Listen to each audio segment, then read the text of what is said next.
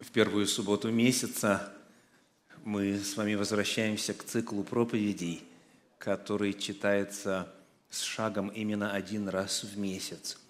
И в последнее время в такое богослужебное собрание мы поднимали тему плода Святого Духа. Сегодня я приглашаю вас напомнить содержание из э, послания апостола Павла к Галатам, 5 главы, стихи 22 и 23, содержание описания плода Святого Духа. Послание к Галатам, 5 глава, стихи 22 и 23. «Плод же Духа – любовь, радость, мир, долготерпение, благость, милосердие, вера, кротость, воздержание, на таковых нет закона. В этом цикле проповеди мы говорили уже о любви, мы говорили уже о радости, и вот сегодня проповедь посвящена теме мира. Плод же Духа, двоеточие, мир. Об этом пойдет речь сегодня – первую очередь нам необходимо удостовериться в том, что Библия в действительности связывает Духа Святого и мир. Говорит ли Слово Божье о мире как о проявлении Духа Святого, как о способе обретения? Говорит ли Библия о взаимосвязи между Духом Святым и миром?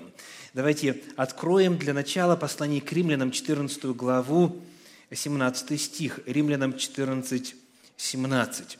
«Ибо Царствие Божье не пища и питье, но праведность и мир и радость во Святом Духе». Итак, праведность и мир и радость где? Во Святом Духе. Именно там находятся вот эти качества, эти проявления – и, соответственно, именно оттуда мы можем их обрести. Еще раз, Царствие Божье – это, это праведность и мир и радость во Святом Духе. В минувшей проповеди мы говорили о радости, как о неизменной и неотделимой характеристики Царствия Божия. Если человек вошел в Царствие Божье, он будет радоваться, э, ему будет радостно, он будет изливать радость, он будет дарить радость. И это возможно только благодаря тому, что, обретая Царствие Божье, человек обретает Духа Святого. И Дух Святой, поселяющийся в человека, он в состоянии переносить этот плод Духа – и в данном случае сегодня мир. Праведность, мир и радость. Это характеристики Царствия Божьего. Настолько это важное понятие, дорогие. То есть, иными словами, если человек в Царствии Божьем, то он будет знать, что такое мир. Если у человека есть Дух Святой, он будет ощущать мир – вот настолько это неделимые понятия. Входя в Царствие Божье, мы обретаем мир. Еще один отрывочек, мы будем двигаться назад, послание к римлянам, 8 глава, если вы открываете свою копию Библии, э, это несколько страничек назад, римлянам 8 глава, стих 6. Для тех, кто желает, можно просто читать с экрана. Итак, римлянам 8, 6. Написано, «Помышления плотские – суть – смерть, а помышления духовные – жизнь и мир. Помышления духовные – жизнь и мир. Что означает духовные помышления? Посмотрите, пожалуйста, на перевод внизу, на один из англоязычных переводов. Вместо духовные написано как? Spirit. С большой буквы. Дух Божий. Речь здесь идет не просто о духовном человеке, который о духовном мыслит. Говорится о том, что Дух Божий, Дух Святой, Дух Господень, Его помышления, то, что Он посылает человеку, это жизнь и мир. Мир.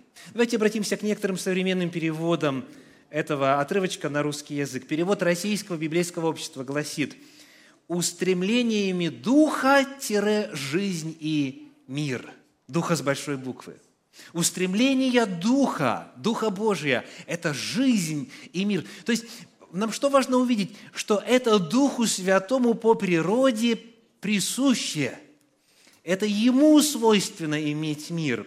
Еще один перевод, перевод Стерна, современный перевод говорит, но если разум руководим духом, дух с большой буквы, то, написано дальше, это жизнь и шалома. Ну, перевод Стерна – это адаптированный перевод в контексте иудаизма, то есть э, используются традиционные термины, которые присущи в первую очередь вот еврейским писаниям. Да? Еще раз повторю, если сказано, если разум руководим духом, дух с большой буквы, то тогда это жизнь и шалома, мир.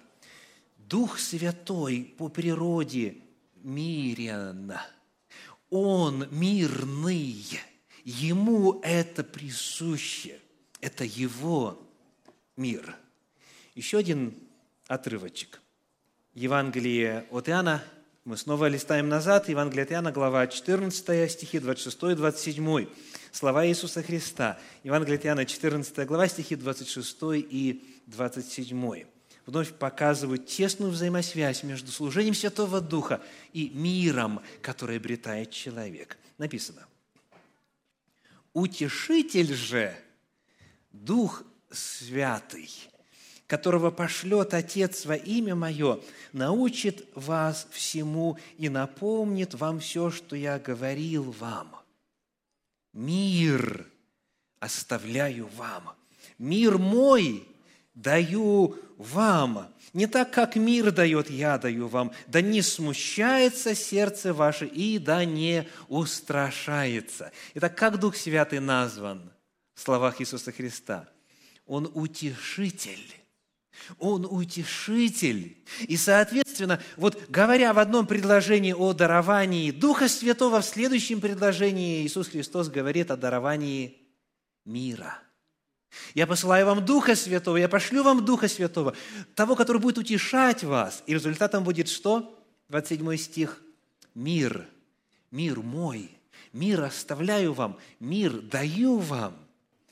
И потому не устрашайтесь и не смущайтесь. Изначально в обетовании Святого Духа, в обетовании служения Святого Духа нам дано обетование мира. Итак, это несколько отрывочков, которые в купе с многими иными показывают, что Дух Святой по своей природе обязательно, если Он присутствует, если Он есть, если Он проявляется, Он будет дарить и давать мир. Если в разуме Дух Святой есть, если разуму Дух Святой предоставили, если разум предоставлен Духу Святому – то обязательно, обязательно разум наполнится, помышление наполнится миром. Что же это такое? Какова природа этого мира? Ну, давайте в русском языке. Термин «мир» а, с легкостью имеет три значения. Вот даже в прочитанном нами стихе сказано, не так, как мир дает, я даю вам мир. Слово «мир» используется сразу в двух значениях, да? Как это явление называется в русском языке? Когда одно и то же самое слово имеет совершенно разные значения. Омонимы, да? То есть вот а, у нас слово «мир» обозначает то, что в подлиннике космос, то есть мир вокруг нас, мир в смысле Вселенную, мироздание и так далее. И слово «мир» в оригинале совершенно другое слово используется, обозначается мир как состояние – Итак, а, кто из вас знает, как в оригинале звучит слово «мир»? Если вашу жену зовут Ирина, то вы с легкостью на этот вопрос ответите. По-гречески «мир» – это как раз Ирина. И в зависимости от произношения а, и «эйрене» и так далее. Айрин, да, в, скажем, в английской транскрипции и так далее. Ирина означает «мирная». Я прав или нет? Кто с Ириной знаком?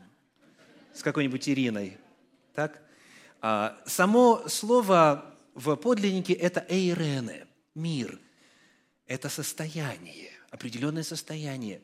А вот когда сказано не так, как мир дает, то здесь слово другое – космос. Тоже слово нам известное, в оригинале точно так же звучит, как и в русском языке.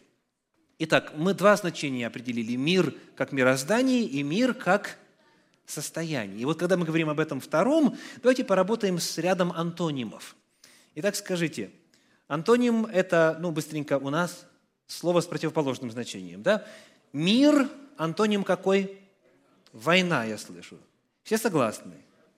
Так, то есть мир антоним противоположный по смыслу слова «война». В действительности слово «мир» имеет значение, вот, которое в свое время известный стихотворец Советского Союза Маршак э, оставил вот в таком э, произведении. «Пишут советские дети, мир всем народам на свете, нам не нужна война». Помните?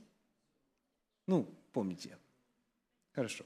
То есть мир в смысле отсутствия военных действий, да? То есть это состояние, при котором нет вражды друг против друга, ни в чем эта вражда не э, проявляется, нет посягательств, нет какой-то гегемонии, желания владеть, нет столкновений, нет вот военных действий, никого не убивают. Мир. Мир и антоним – война. Это второе определение слова «мир». Но есть еще одно – кто подскажет еще один антоним, который будет а, вести нас в совершенно другую сферу? Мир – противоположность? Спасибо. Мир – противоположность беспокойства. То есть это то, что называют иногда душевным миром. Душевным миром.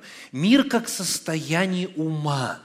Мир как состояние спокойствия. То есть слово «мир», ему антонимом будет слово какое?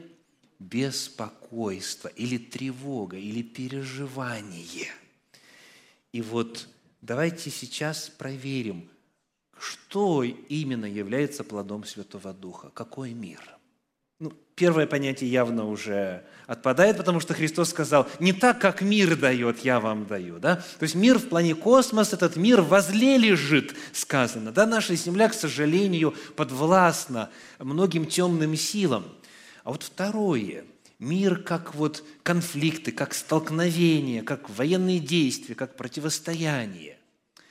Обещано ли нам вот состояние мира, при котором нету этих столкновений? Давайте посмотрим на учение Иисуса Христа. Евангелие от Матфея, 10 глава, 34 стих. Евангелие от Матфея, 10 глава, 34 стих говорит – не думайте, что я пришел принести мир на землю. Кто помнит, что дальше? Не мир пришел я принести, но меч. Но меч. То есть мы сейчас отвечаем на вопрос, чем Божий мир, чем мир Святого Духа, чем мир, который является плодом Святого Духа, чем он не является. Иисус Христос говорит, не думайте, что я пришел принести мир на землю. Не мир, а меч. Что бы это могло значить? Читаем параллельное повествование Евангелия от Луки, 12 глава, 51 стих. Луки, 12 глава, 51 стих говорит. «Думаете ли вы, что я пришел дать мир земле? Нет, говорю вам, но разделение». В каком смысле Христос меч принес на землю? Конечно же, не в том смысле, что его последователи теперь должны огнем и мечом насаждать веру Христову, да? Не в том смысле, что Бог дал право кому-то принуждать кого-то поклоняться Ему, как записано в Слове Божьем. Он говорит, я принес меч в смысле разделения. Если читать дальше Евангелие от Матфея, то там написано, потому что теперь в семье будут разделения. Один верует в меня, один следует за мной, другой нет. Двое против троих, трое против двоих, невестка против свекрови, а, отец против сына, сын против отца и так далее. То есть Христос говорит, что нет, истина Божья, которая принимается человеком в свою жизнь, Евангелие, благая весть о спасении, которое принимается человеком в мировоззрении и жизнь, все это, к сожалению, приводит часто не к налаживанию благодатности во взаимоотношениях, а наоборот к чему? К разделению, потому что Слово Божье – это меч обоюдоострый, он разделяет. Он разделяет как? Кто принимает, тот оказывается на стороне Бога, а кто не принимает, тот остается на стороне дьявола. Потому разделение, потому вражда, потому рознь, потому сказано порою, как враги человеку домашние его. Правда? У кого-нибудь из вас была печальная возможность созерцать это явление? Настоящая вражда, настоящая война разыгрывается в тех семьях, которые начинают принимать волю Божью. Потому что один принимает, а другой нет. И в результате разделение. Разделение в семье, разделение в церкви, разделение в обществе, разделение в государстве по вопросу отношения к Божьей правде, к Божьей истине. В Евангелии от Иоанна в 16 главе в 33 стихе слова Иисуса Христа на эту тему звучат так. Евангелие от Иоанна, 16 глава, 33 стих. 16.33. «Сие сказал я вам, чтобы вы имели во мне мир. В мире будете иметь скорбь, но бужайтесь, но мужайтесь, я победил мир». Итак, что нам обещано? Обещан ли нам мир в, в смысле миру мир? В смысле стихотворения Маршака? В смысле отсутствия войн? К сожалению, нет. К сожалению, нет. Более того, Христос подчеркивает, что истина Божия, наоборот, часто разделяет. И Он говорит, вы будете во мне иметь мир – а в мире, в космосе, во Вселенной, на Земле и так далее, в мироздании будете иметь что? Скорбь. То есть это состояние, к сожалению, сохранится до самого конца. Фактически, чем ближе мы подходим с вами ко второму пришествию Иисуса Христа, тем больше силы зла активизируются. Согласны?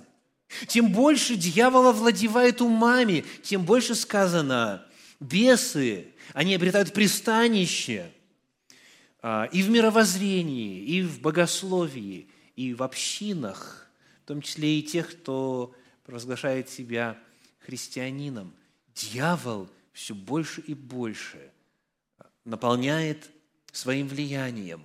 И сказано, бесы выходят к царям земли всей вселенной, чтобы объединить их против Господа Иисуса Христа. И увидел я зверя, и царей земных, книга Откровения говорит, собранных для того, чтобы сразиться – сидящим на белом коне, образ Иисуса Христа. То есть мира не будет. Мы молимся о мире, мы стремимся к тому, чтобы быть миротворцами, мы помогаем, мы содействуем, но мы, дорогие, мы не единственная сила на земле. Силы зла все больше и больше овладевают умами людей.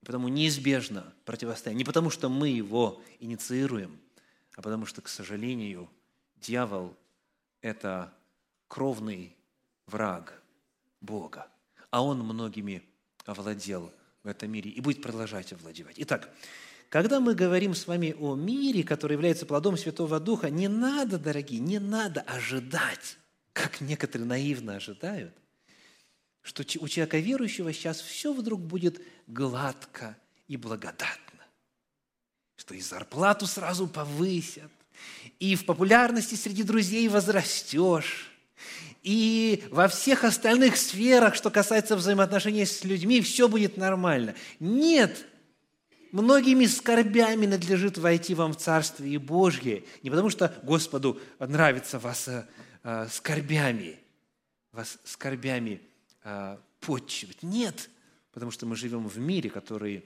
согласно заявлению Иисуса Христа, отдан во власть сатаны, согласно заявлению апостола Павла, богодухновенного автора, Бог века сего, доселе дьявол. Потому мы не можем ожидать мира в плане вот такого спокойного, беспроблемного сосуществования. Мы не можем ожидать мира, то есть ситуации, при которой нас никто не будет провоцировать. Все будут только вот благодатные, такое, благоговейные вокруг нас и говорить, и делать. Такого не будет. Такого не будет. Итак, а, мир нам не обещан во втором смысле этого слова. Мир как антоним войне нам не обещан. Остается третье значение. Мир как внутреннее состояние. Мир как спокойствие. Мир как отсутствие тревоги. Мир как состояние вопреки окружающему разладу и окружающей войне. Вот это вот нам с вами обещано в плоде Святого Духа. Давайте посмотрим, как это раскрывается. Чем мир от Святого Духа на самом деле является? А, я приглашаю вас посмотреть на послание апостола Павла к филиппийцам, четвертую главу, где мы прочитаем стихи 6 и 7. Послание филиппийцам, 4 глава, стихи 6 и 7 не заботьтесь ни о чем, но всегда в молитве и прошении с благодарением открывайте свои желания пред Богом, и мир Божий, который превыше всякого ума, соблюдет сердца ваши и помышления ваши во Христе Иисусе. Так и здесь у нас противопоставление. В шестом стихе говорится – не делайте этого, но делайте это. Так? Что чему противопоставляет? С одной стороны, давайте посмотрим на шестой стих на экране, если можно. Шестой стих. Не заботьтесь ни о чем, но делайте это, и в результате придет то, что сказано в седьмом стихе, а именно мир Божий, который превыше всякого ума соблюдет сердца ваши и помышления ваши во Христе Иисусе. Итак, что чему противопоставлено? Чему здесь мир противопоставляется в шестом и седьмом стихе, когда мы смотрим на них как на единое целое? Потому что это часть одного, части одного предложения. Пожалуйста, у вас ответ на экране, первые строчки шестого стиха. Мир – это отсутствие чего? Я понимаю ваше смущение. Да, потому что заботиться в современном русском языке – это уже позитивный термин, да? Заботиться о жене, заботиться о муже, заботиться о детях, заботиться о престарелых родителях, заботиться об атмосфере, заботиться об окружающем мире. Это все, это все позитивные явления, так? Давайте мы посмотрим посмотрим, что имеется в виду. Дело в том, что значение слов, к сожалению, очень сильно поменялось вот с э, момента подготовки и издания синодального перевода. Вот ряд современных переводов вот этой фразы. Перевод Российского библейского общества на современный русский язык гласит «Ни о чем не беспокойтесь». То есть заботиться в подлиннике, э, это у нас глагол «мэри мнао», а, это беспокоиться. И Господь говорит нам в своем слове, ни о чем не беспокойтесь. Слышите? Так о чем можно не беспокоиться? Ни о чем не беспокойтесь. Давайте посмотрим на перевод Кулакова, современный перевод. Не тревожьтесь ни о чем не тревожьтесь ни о чем. То есть, с одной стороны, у нас беспокойство и тревога, это то, чего не надо делать, а с другой стороны у нас что? Седьмой стих. Давайте посмотрим на экране, если можно. Седьмой стих. С другой стороны, мир Божий, который превыше всякого ума соблюдет сердца ваши и помышления ваши во Христе Иисусе. Вот именно это нам обещано. То есть плод Духа, мир – это мир в плане душевного состояния. Это мир в плане спокойствия, отсутствия беспокойства и тревоги. Не переживайте ни о чем, не тревожьтесь ни о чем, не беспокойтесь ни о чем. Это мир в противоположность беспокойству. Это так называемый внутренний мир. Вот это Духом Святым нам с вами, дорогие, дано. Это плод Святого Духа. Кто из вас беспокоится? Можете руку поднять? Спасибо, спасибо.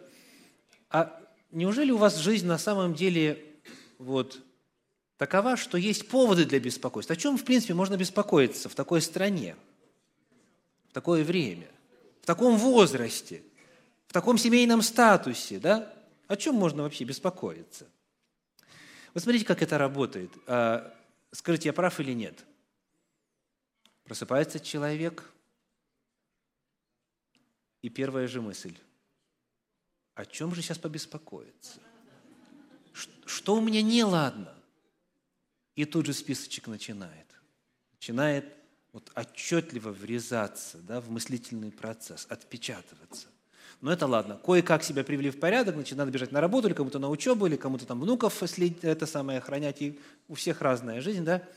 И вот что происходит? Появляется на экране, как это у нас называется? Горячая новость, да? У нас она горячая, у, них она ломающаяся, ну, конечно, корявый перевод, breaking news. Она не ломающаяся, она, она нас ломает, это имеется в виду, да? Ну, наверное. Dana would know better. What's breaking news? Breaking news – это вот она, вот она, она свежая, она только что вот сейчас вот разворачивается, да? И, пожалуйста, очередное преступление, очередной теракт, очередное падение акций, очередная проблема, очередная сложность. И мир, мир бомбардирует нас – всякого рода информации. О, а, как, а как теперь мои сбережения в контексте того, что индекс да, упал там? А как теперь это будет? А что теперь это? Может быть, быстренько надо? А, а времени-то нету, надо бежать. И пока ты доберешься до того, чтобы как-то что-то сделать по этому вопросу, ну это ладно. Потом, ну, допустим, едешь в общественном транспорте или там с попутчиками, да, а, в своем автомобиле или в чужом, неважно, и слышишь их разговоры – и а, а, вот она рассказывает, уже сколько диет я не пробовала, никак не могу сбросить вот эти недостающие два килограмма лишних, да? И человек говорит, у нее два, а у меня-то, да? И снова новый повод для беспокойства. Разговоры, проезжаешь мимо реклама, да? Вот если вы купите, вот, допустим, да, вот то-то и то-то, то ваша жизнь наконец-то вот избавится от беспокойств. И человек думает, ой, а у меня от этого нету. И опять можно беспокоиться. То есть о чем я сейчас говорю? о том, что жизнь вокруг нас, куда ни глянь, что не послушай, и еще к этому, что не вспомни в нашей собственной жизни – всегда найдется повод для беспокойства. Согласны? Да, да. Поэтому перед нами снова выбор. Выбор. Выбор. Пойти темной аллеей беспокойства или не пойти. Это выбор. Давайте посмотрим, что Священное Писание призывает нас делать коль скоро любая визуализация, любая визуальная, слуховая или же мозговая стимуляция может стать поводом для беспокойства, что делать? Что делать? Мы остаемся в рамках этого же отрывочка. Что нам сказано делать? Давайте прочитаем снова целиком 6-7 стих. «Не тревожьтесь ни о чем» или «не беспокойтесь, не переживайте ни о чем» но всегда, обратите внимание на категоричность высказывания, да, ни о чем, но, напротив, всегда. То есть невозможно чуть-чуть побеспокоиться и, и думать, что э, исполнилась эта заповедь, это предписание. Нет, не заботьтесь ни о чем, но всегда. Всегда делаем что? В молитве и прошении, с благодарением – Открывайте свои желания пред Богом, открывайте свои чувства, открывайте свои эмоции пред Богом. И вот обетование. «И мир Божий, который превыше всякого ума, соблюдет сердца ваши и помышления ваши во Христе Иисусе». Что Господь призывает нас делать? Когда появляется тревога или малейшие признаки беспокойства, к чему призывает Священное Писание? Молиться. Тут же это открыть, тут же это озвучить. Тревога – это понятие внутреннее. Оно там начинает подтачивать силы эмоциональные, потом и физические, и духовные, и все иные. Так? Оно внутри начинается. Как только человек отождествил, как только он это обнаружил, он призван сказать, подобно псалмисту, «Что унываешь ты, душа моя?» Видите? Он сам собой разговаривает. «Что унываешь ты, душа моя?» Мы, читаем эти псалмы там в районе э, сороковых, да? «Что смущаешься?» То есть он как бы, он сам с собой разговаривает. «Ты чего? Ты чем сейчас занимаешься?» И следующий стих. «Уповай на Господа, я буду славить Его». То есть вы видите, это выбор. Это выбор. Так вот, Господь говорит, в молитве открывайте ваши эмоции, открывайте ваши чувства, страхи ли, желания ли, все, что в душе, все, что внутри. Открывайте, озвучивайте, и смотрите, что происходит. Когда человек это озвучивает, он, если Господу этот звук направляет, он дает Господу право действовать. Он дает Господу право решать эту ситуацию. И первое, что Господь посылает тут же, сразу же, это мир. Мир. Да, мы живем в материальном мире, где действуют законы причинно-следственной связи, и потому для окончательного решения ситуации, возможно, потребуется время, как правило, требуется время. Но что тут же дается, что тут же, тут же подается по вере, это мир. Как только помолился, сразу же принял мир. Принял мир Божий. И мир Божий, сказано, соблюдет сердца и помышления. Что это значит? Что значит соблюдет? Ну, вот э, современный перевод, перевод «Живой поток» говорит, мир Божий будет оберегать ваши сердца и ваши мысли. Мир Божий будет оберегать ваши сердца, Он будет защищать ваши мысли, будет защищать ваш разум если вы эту тревогу озвучите, сформулируете и предадите ее Господу. Потому что Он печется о нас. Все заботы ваши возложите на Него. То есть мы это и делаем. Я перекладываю тебе, я отдаю тебе, Господи. Вот то, что меня сейчас заботит, в смысле, о чем я переживаю, о чем тревожусь, я от этого отказываюсь, я отдаю это тебе, потому что ты обо мне печешься – я принимаю, Господи, Твой мир. Вот так молиться может тот, кто рожден свыше. Дух Святой, который поселяется в человеке в момент рождения свыше, рождения от Духа Святого, он получает право тогда, вот в ответ на эту молитву, себя самого подарить человеку. Потому что это мир чей? Духа Божьего. Это Ему присуще. Это Он так мыслит, мы так не мыслим. И потому мы принимаем, вот в этот кризисный момент, принимаем тот самый ум Христов, мы принимаем мышление Духа Святого, мы принимаем вот от Него это спокойствие, эту умиротворенность и это доверие Господу. Еще раз напомним, что мир – это плод Святого Духа – и потому, если вы рождены свыше, дорогие, вы имеете право так молиться. Если вы от Святого Духа родились, если вы вошли в Царствие Божье, у вас есть доступ к этому миру. Пожалуйста, пользуйтесь, пользуйтесь, берите, открывайте, открывайте все ваши тревоги Богу, отдавайте их Ему и обретайте мир. Во время своей недавней поездки в Россию я необыкновенно много передвигался на самолетах, на разных. Был и восьмиместный, и э, на много сотен мест, в разных местах, в разных городах. Ну, посудите сами. Сиэтл, Амстердам, Амстердам, Москва, Москва, Нижний Новгород, Нижний Новгород, Саратов, Волгоград, Москва, Москва, Курган, Курган, Москва, Москва, Амстердам – Амстердам, Сиэтл. Много, много. Была насыщенная поездка. И вот что было интересно, по итогам вот этого всего путешествия, это то, что вспоминая все взлеты и посадки на разных самолетах разной древности и, соответственно, разной степени испуга, я вспоминаю одно ощущение. То есть бывало так, что мы приземлялись или взлетали, когда дождь, сильный дождь.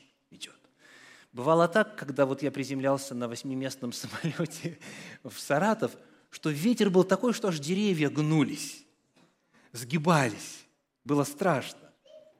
Молитвенные усердия резко возрастали. Э, ветер ли, когда приземляешься, или когда мы в курган прилетели, снег шел, снег падал, да? Или солнечно.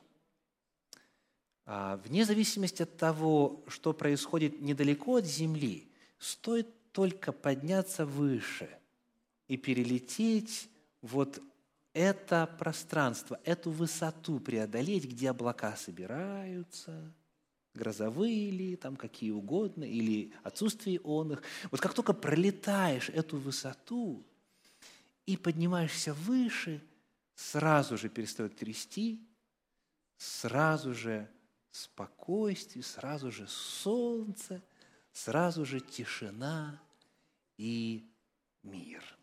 И вот для меня это яркая иллюстрация того, что происходит с человеком, с его душой, с его разумом, когда он в молитве поднимается над миром. Вот здесь кажется сейчас, вот э, у нас сейчас дождь идет, да? Даже по крыше стучит. Вот.